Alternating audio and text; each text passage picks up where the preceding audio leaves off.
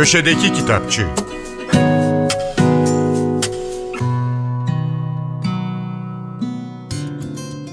Merhaba, ben Adnan Bostancıoğlu. Avusturyalı yazar Marlen Haushofer'in Duvar isimli romanı Yapı Kredi yayınlarından çıktı. Kitabı Türkçe'ye Ersel Kayaoğlu çevirmiş. Marlen Haushofer 1920'de Yukarı Avusturya'da Fraustein'da doğdu. Viyana ve Graz'da Alman dili ve edebiyatı okudu. İlk metni 1946'da yayımlandı. Romanlar, kısa öyküler, novellaların yanı sıra çocuk kitapları ve radyo oyunları da yazdı. Çok sayıda edebiyat ödülünün sahibi olan Haushofer 1970'te Viyana'da öldü.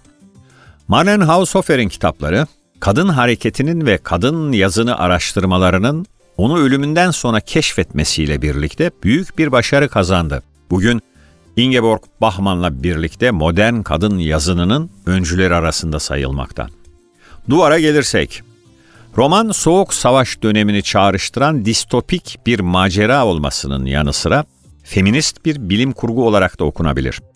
Orta yaşlı bir kadın, kuzini Louis ve kocası Hugo ile birlikte dağda, ailenin av köşkünde birkaç gün geçirmek ister. Varışlarının ardından çift, komşu köye yürüyüşe çıkar ama geri dönmez. Ertesi sabah kadın aşılamaz, görünmez, saydam bir duvara çarpar.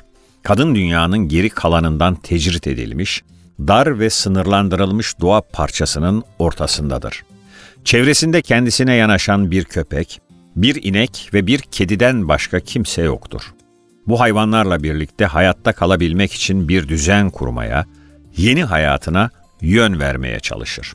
Doris Lessing duvar için Robinson Crusoe kadar sürükleyici demiş. Finlandiyalı çocuk kitapları yazarı Anja Porti'nin Radyo Popov isimli romanı Mundi Çocuk'tan yayınlandı. Kitabı Türkçe'ye Özge Bauer çevirmiş. Anja Portin 1971 Helsinki doğumlu. Helsinki ve Turku üniversitelerinde karşılaştırmalı edebiyat eğitimi gördü. İlk kitabı Ölüm İlanı 2019'da yayınlandı. 2020'de Finlandiya'nın en prestijli çocuk edebiyat ödülü olan Finlandiya Junior'u bugün sözünü ettiğimiz Radyo Popov ile kazandı. Romana gelirsek, 9 yaşındaki Alfred yapayalnız bir çocuktur.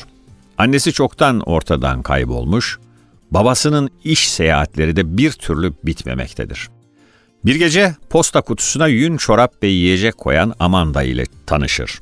Amanda, Alfred gibi ihmal edilen çocuklara yardım eden nazik bir kadındır. Alfred'in hayatı bu gizemli kadın sayesinde tamamen değişir.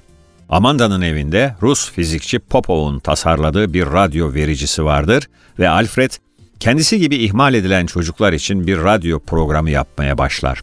Hasılı kahramanımız için her şeyi yerinden oynatacak nefis bir macera başlar.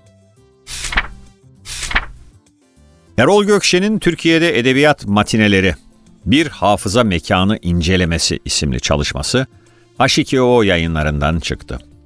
Edebiyat matineleri kültürümüzün unutulmuş bir parçası.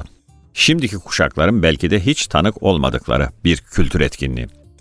Kısaca hatırlayacak olursak, 1930'lu yıllarla beraber şairinden hikayecisine pek çok edebiyatçı, okuyucularının yanı sıra izleyicilerinin karşısına çıkmaya başlar.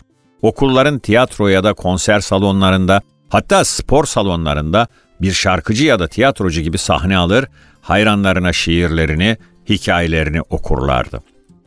1950'li yıllarla beraber iyice yaygınlaşan ve okurlardan büyük talep ve rağbet gören sinema gösterimlerinden esinlenerek edebiyat matineleri diye adlandırılan bu etkinliklere dönemlerinde gözde olan neredeyse tüm edebiyatçılar katılırdı. Bunlardan birinin duyurusuna kitabın kapağında yer verilmiş. Küçük derginin Beyoğlu'nda düzenlediği bir edebiyat matinesi. Katılanların listesi yapılan işin niteliği üzerine yeterince fikir veriyor. Hepsinin adını sayamayacağım ama Melih Cevdet'ten Behçet Necati ile, Oktay Akbal'dan Sabahattin Kudret Aksal'a, Bedir Rahmi'den Orhan Kemal'e 18 isim katılmış o matineye. Kim orada olmak istemez ki? Efendim Erol Gökşen bu çalışmasıyla Türkiye'deki edebiyat matinelerinin tarihine, arşivler ve tanıklıklar eşliğinde yönelerek bu kültürel dönemin hatırlanmasını sağlıyor. Hatırlanması, edebiyat matinelerinin yapıldığı yerlerin artık kültürümüzün birer hafıza mekanına dönüştüğünü de hatırlatıyor. Hepsinden önemlisi, edebiyat matinelerini başlatanları, bunları kuşaklar boyu yaşatanları anımsatacak ve minnetle anmamızı sağlayacak bir çalışmaya imza atmış Erol Gökşen. Herkese iyi okumalar, hoşçakalın.